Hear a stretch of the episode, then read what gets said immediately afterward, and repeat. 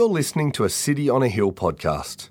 We'd love you to use and share this podcast, but please refrain from editing the content without permission from City on a Hill. If you'd like to know more about our church, or if you'd like to donate to the work of City on a Hill, please visit cityonahill.com.au. Um, so today's passage is Isaiah 7, um, verses 1 to 17.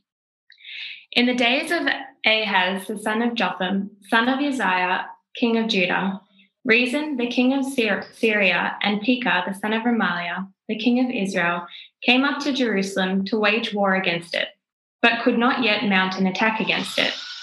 When the house of David was told, Syria is in league with Ephraim, the heart of Ahaz, and the heart of his people shook as the trees of the forest shake before the wind. And the Lord said to Isaiah, Go out to meet Ahaz, you and Shiri Jashub, your son, at the end of the conduit of the upper pool on the highway to the washer's field, and say to him, Be careful, be quiet, do not fear, and do not let your heart be faint because of these two smouldering stumps of firebrands at the fierce anger of Rezin and Syria and, and the son of Remaliah. Because Syria with Ephraim and the son of Remaliah has devised evil against you, saying, Let us go up against Judah and terrify it, and let us conquer it for ourselves, and set up the son of Tabeel as king in the midst of it. Thus says the Lord God It shall not stand, and it shall not come to pass. For the head of Syria is Damascus, and the head of Damascus is Rezin. And within 65 years, Ephraim will be shattered from being a people. And the head of Ephraim is Samaria, and the head of Samaria is the son of Remaliah. If you are not firm in faith, you will not be firm at all. Again, the Lord said to Ahaz, Ask a sign of the Lord your God. Let it be deep as Sheol or high as heaven. But Ahaz said, I will not ask, and I will not put the Lord to test. And he said, Hear then, O house of David, is it too little for you to be weary, men, that you weary my God also? Therefore, the Lord himself will give you a sign. Behold, the virgin shall conceive and bear a son, and shall call his name Emmanuel. He shall eat curds and honey when he knows how to refuse the evil and choose the good. For before the boy knows how to refuse the evil and choose the good, the land whose two kings you dread will be deserted. The Lord will bring upon you and upon your people and upon your father's house such days as have not come since the day that Ephraim departed from Judah, the king of Assyria. This is the word of the Lord. Thanks, Amy, and thanks be to God. Today we're going to look at God's given sign of his son.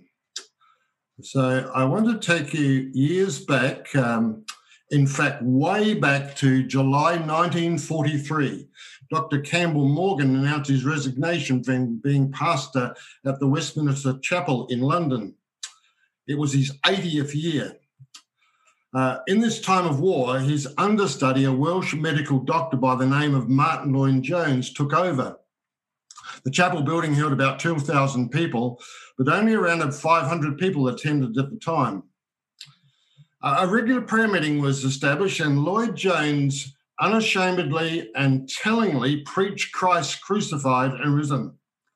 And the attendance began to grow, and the regulars uh, couldn't get over how many people in armed services uniforms were turned up at the chapel.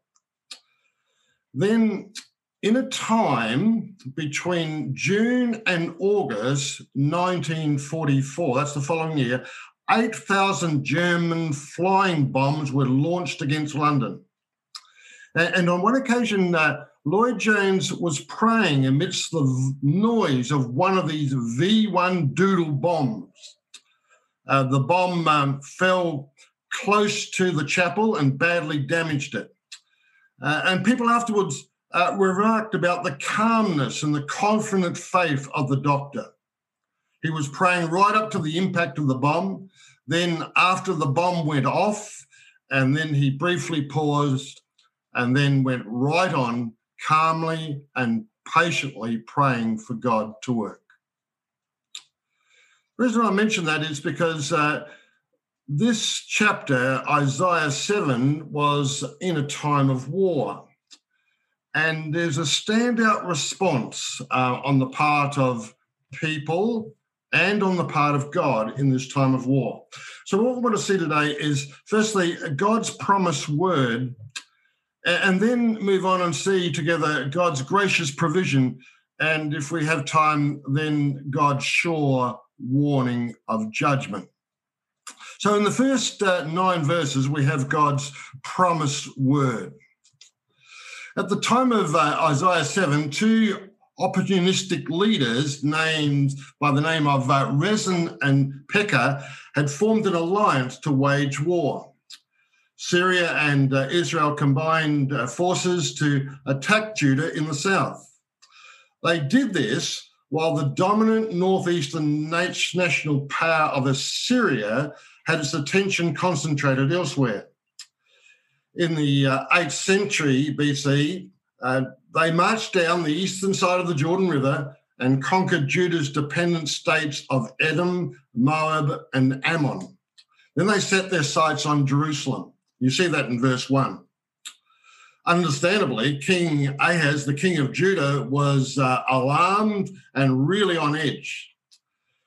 And then from verse 3 on, we, we see how God sends his servant, how he sends his prophet to meet with Ahaz at a particular location uh, next to a highway uh, to calm him and steady him and cause him not to be distracted in the crisis. Now, uh, there's a follow on in regard to this um, from chapter 6. Luke took us into chapter 6 last week, and we saw the fantastic viewing of the Lord of hosts on his temple throne. And that initiated a preparedness on the part of Isaiah to go and serve the Lord. And here in chapter 7, here he is. He's out, he's serving the Lord, and he's carrying out his calling. In verse 4, he comes with a bold voice, a voice of authority, and commands King Ahaz not to be fearful and not to be faint hearted. He's not to fear those two, I love this, these two smouldering stumps of firebrands uh, namely King Rezin and Pekah. They are nothing more than burnt out embers. There's no fire left in them. You don't have to be afraid of them, Ahaz. They won't burn you. So, what Ahaz needed to do was simply trust God and trust in his assuring word at this time. All he needed to know was that the Lord would look after him and look out for him. Now, Rezin and Pekah's alliance was opportunistic and it was fraught with evil intent. What they didn't appreciate, though, was that they weren't just up against Ahaz and the, the people of Judah, but they were up against God. The Lord had a covenant with the house of David, which meant he held his holy city, Jerusalem, in very high regard. In verse uh, 7, we see indication that God is a protector of, of the city. It shall not, um, it says here, this invasion will never take place. Jerusalem will never be conquered. Now, this should have been good news uh, to Ahaz. Both he and countless others, though, uh, we find in history and find in life, don't want to hear the good news. It's just like it says in Romans chapter 10 and verse 16 and 17. But not everyone welcomes good news. For Isaiah the prophet said, Lord, who has believed what he has heard from us? Well, certainly not Ahaz. In verse 9, the Lord warns Ahaz and all types like him if you are not firm in faith, what the Lord is saying here if you don't believe, if you don't take me at my word, if you don't hold me uh, to the fore, if you doubt me, then you are not going to hold up. There's a price to be paid for not trusting in God. You will not be firm at all, says the scriptures. In other words, instability will take you over. You'll wave and wobble. You'll become disappointed. You will be restless. You'll be on the move and able, unable to sit still. So, standing firm in faith is what maintains our spiritual equilibrium. It is what makes us stable and secure. Uh, James has something to say about this over in chapter 1 and verse 12. He speaks of a man of faith being a person who remains steadfast under trial. Uh, Raymond Ortlund, in his commentary, says faith in God is the central, unavoidable question of our lives. It has three components knowledge of God, persuading us to agree with God, and motivating us to embrace God. When it comes to God's promises, we need to believe them. We need uh, to actually uh, run with them. We're not to buck against them. So, here in this uh, opening section of Isaiah 7, there is a warning, but there's also a good encouragement. Good encouragement to keep strong in our faith. As we move on in the passage, we see uh, God's gracious provision, and this is this is startling. This is amazing. Uh, in verses ten to sixteen, uh, despite the resistance and and uh, in the midst of all sorts of goings on, God speaks a word of gracious love uh, to the King of Judah. He bids him to ask for a sign. What is amazing is that God gives the invitation, knowing the listlessness of the king. Ask a sign of the Lord your God is the invitation. He invites Ahaz to come to him and ask for help. Ask away, God says. And he gives him great scope in his asking. He says, uh, You can ask for a, a, the most difficult thing that you want, as deep as Sheol or as high as heaven. It could be anything, anything he could think of. I think the way this invitation comes over, it tells us a great deal about our Lord. Here was God speaking with grace and mercy. Here was the Lord being noble. And here's the Lord being generous to people who don't believe in him and trust in him. Ahaz, you only have to ask. But Ahaz doesn't ask. He refused to. He thought he could manage his own works and uh, he thought he could work things out for himself. Uh, that's the way so many uh, go today. They, they choose independence ahead of dependence upon God. It's interesting that even when people live independently from God, they still go looking for signs. People are so sign needful. They crave for direction in life. They look out for weather signs and road and street signs and school signs and economic signs. And then there's superstitious signs and astrological signs and scientific signs. I mean, people are even looking out at the moment for signs of, of virus vaccines. People are ever on the lookout for indicators about life. I want the lowdown on what lies ahead. I remember going from door to door in visitation uh, some years ago, and I came across a lady who was proud, who proudly stated that the first thing she read in her daily newspaper was the stars or the horoscopes. Uh, she wanted to know how her day would turn out. Uh, people think that uh, those who actually concoct these uh, star readings are gifted people with some futuristic insight. In fact, they're simply ordinary people, entrepreneurial people with creative imaginations. Uh, the woman was at the door was quite dismayed when I suggested she was being deceived by clever manufactured suggestions dreamt up by people. Well, back to the king, back to King Ahaz. Ahaz could have had a sign, any sign, but he was too proud and pig headed. All he could come up with was some plausible, paltry, pathetic excuse of not wanting to put the Lord to the test and exhausting his patience, as you see in verse 12. But God's patience was already wearing thin regarding this man. His listless attitude was an insult to Isaiah and an insult to God. In, in fact, it was outright rejection, just as Jesus spoke about over in Luke chapter 10 and verse 16. The one who hears you hears me, he said to his disciples. The one who rejects you rejects me. And the one who rejects me rejects the one who sent me. So this was rejection on the part of Ahaz. He didn't want a sign, he didn't deserve a sign. The remarkable fact, though, is God gave him one. You read about that in verse 14. But now the difference was it was a sign not of Ahaz's choosing, but of God's choosing. And what a sign it was! It was both specific and unthinkable. The virgin will be with child, will give birth to a son, and will call his name Emmanuel. So here's a son that's going to be born of a virgin. And a virgin was a woman who had never been sexually intimate with a man. Think about it. It's a startling, magnificent prophecy, isn't it? Uh, Dr. Paul Tripp uh, has written uh, an Advent devotional book which can take you right through the days of December.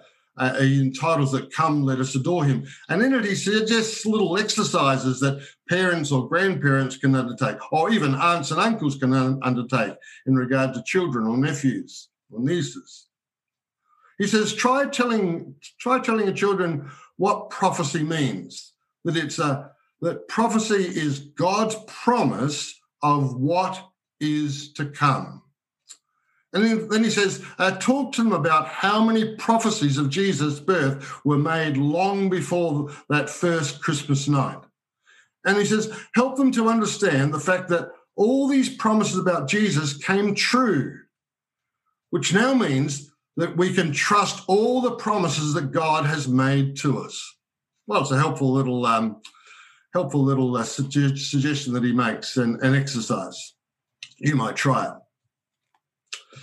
This prophecy uh, here in Isaiah 7 may have had some historical connection to the birth of Isaiah's son, as some say it did. And but I think it's best prefigures the coming of Jesus as God's Messiah. The one so miraculously born would be given a name, Emmanuel, which means God with us.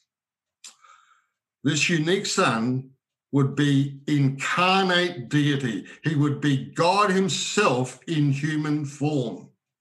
This means that our first Christmas focus or our chief Christmas focus should be not on the baby Jesus, but on his deity.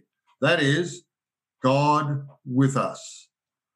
It's an enriching truth, even though we may not see Emmanuel, the truth of who he is can still come and grip us. We can be like Nathaniel, who saw only a preacher until his eyes were opened, and then he cried, Thou art the Son of God, thou art the King of Israel. Or we can be like Peter, who walked on the road to Caesarea Philippi and liked the godly conversation between his colleagues until it was brilliantly born uh, upon him with explosive understanding who this man from Nazareth really was. Thou art the Christ, the Son of the living God. God can give us uh, like dawnings ourselves as to who Jesus really is. Jesus is the gift, the gift sign of grace we all need. You shall call his name Jesus because he'll save his people from his sins. Or as Paul wrote to Titus in Titus chapter 2 and verse 11, the grace of God has appeared, bringing salvation to all men. God knew that the only thing that could rescue us from ourselves and repair the horrendous damage done by sin to our lives and to the world had to be done in person. So he gave us himself in Jesus. He came as a redeeming, transforming gift. Jesus is our rescuer. Jesus is our forgiveness. Jesus is our restoration, our life, our joy, our peace, our security. He's the one who came to save his people from their sins. So Jesus' birth was a sign, the likes that had never been seen before. He was a new, significant, personal, present, powerful sign, personally given by the Lord Himself. So God was with us, with us in Christ in his life, in his birth, in his life, in his death, and in his resurrection. So here's Ahaz. He's facing Syria and Ephraim, hostile enemies in alliance. But we face an even greater hostility with the alliance of sin and death. We battle with both directly and indirectly each week, often daily. One hounds us, the other haunts us. But God is so with us that He has gone into battle in Jesus for us against this alliance of sin and death. He became sin for us. He absorbed all our sin and death into Himself on the cross. So, there on the cross, Jesus extinguished their power. So, my question to you today is Has all the accomplishments of Jesus saved you? Is Jesus your sign of salvation? If not, don't resist him like Ahaz did, but ask for his help. He loves to be generous, he loves to transform, and he loves to make people spiritually alive. So, God's sign is a reminder that the Christmas story is all about grace, God with us. The Lord of hosts, with his incalculable glory, humbles himself and becomes a flesh and blood human being. The creator becomes the created. The one who made a perfect world exposes himself to our imperfections. And then in great grace, he saves us. But he doesn't just send his people out, he doesn't just send us out into a corrupt world with a backpack of principles and promises and commandments. He sends us out by going with us. He is God with us. He firstly comes to us, then he comes within us, and then he sticks by us. I will never leave you or forsake you. I'm with you always to the end of the age. God knows when you will never make it unless we know his presence unless uh, every step of the way, in every situation, in every location, in every relationship, we have God with us. He knows uh, He needs to be with us in our troubles and our trials because He's been there all the way along. Our daily morning prayer times have been a terrific blessing to a number of people, so helpful and so upbuilding, and, and, and at times rescuing too. I loved Aurora's prayer on Wednesday morning. She may not even uh, remember what she said, but it hit a note with me. She prayed at one point in, in her prayer as we were praying for revival in the course of the week Lord, please keep us despite ourselves. Uh, I think she was probably praying, Lord, despite our tendency to greed and self pleasing and untruth and doubt and distrust, Lord, be with us. It's God's everlasting presence that we need.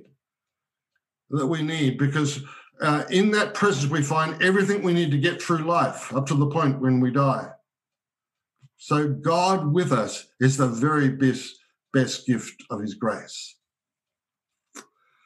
Well, we're not like Isaiah, not like Ahaz. We're not caught up in war at the moment. But nevertheless, we keep hearing about it. We hear of the civil unrest in the United States and Peru and Ethiopia and Thailand and Kazakhstan, the civil war in Armenia, India's, India's standoff with China, and the current trade war with China and its assertive expansionist policies in the South China Sea. We hear all that. How easy it is to become fretful or fearful or even panicky about the future. We need to remember that God is with us and we can face the future calmly, not alarmingly. The third thing I want to just share briefly is um, a section that wasn't read out to us in the Bible reading that God's sure warning of judgment. Uh, you see that in verses 17 to 25. The warning is that God rules and uh, doesn't miss those who ignore him and distrust him. He doesn't miss seeing all that King Ahaz uh, presented in his rejection and his rebellion.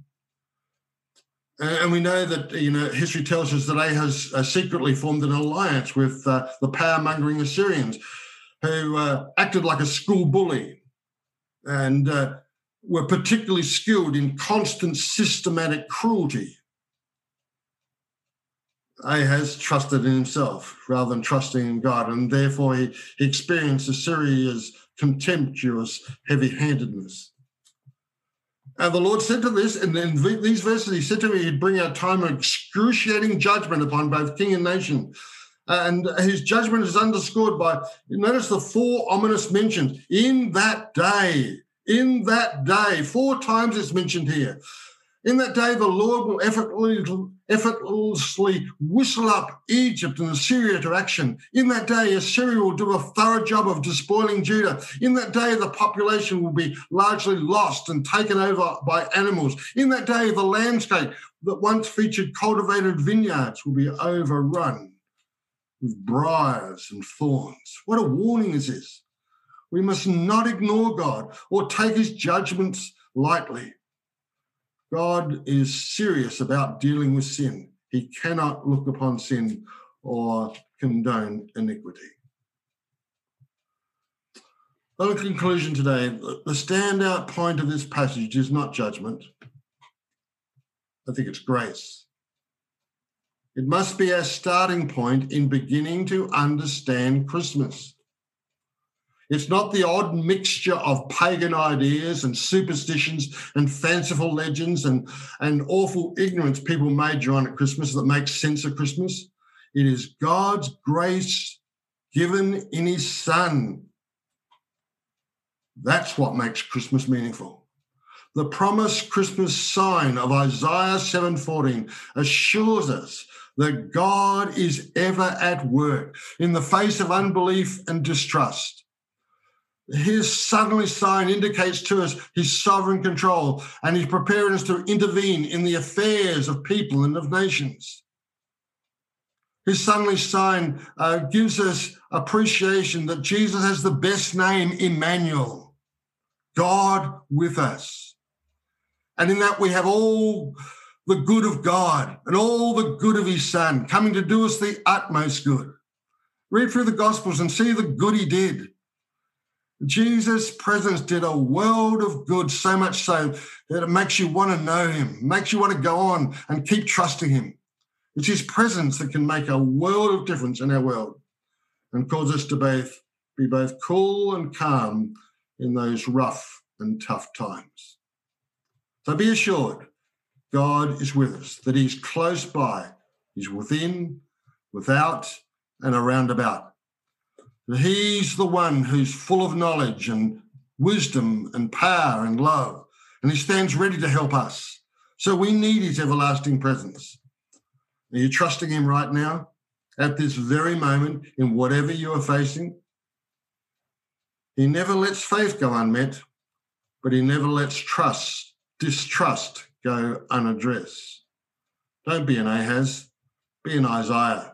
Be prepared to obey God Go out for God, trust God, and boldly speak His word.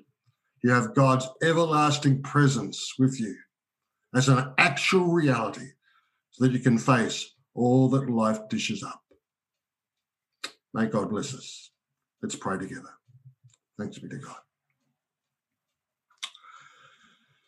Our dear Father, we come to you today and thank you. Thank you for this sign. Thank you for this wonderful passage, which just reminds us of how uh, kindly you've looked upon us and how graciously you've looked upon us. Lord, we're surrounded by all kinds of presences in this world of leaders and heroes and stars and entertainment and sport and technology and science. And yet, Father, we find that there's still lots of people that are lonely. It's your presence, it's your abiding, eternal presence that we need. Lord, come and presence yourself with us today afresh. Encourage us, assure us, and strengthen us in faith that we might uh, know just how close by you are and regularly keep calling upon your help. For Jesus' sake, Amen. Thank you for listening to our podcast. If you'd like to know more about our church, or if you'd like to donate to the work of City on a Hill, please visit cityonahill.com.au.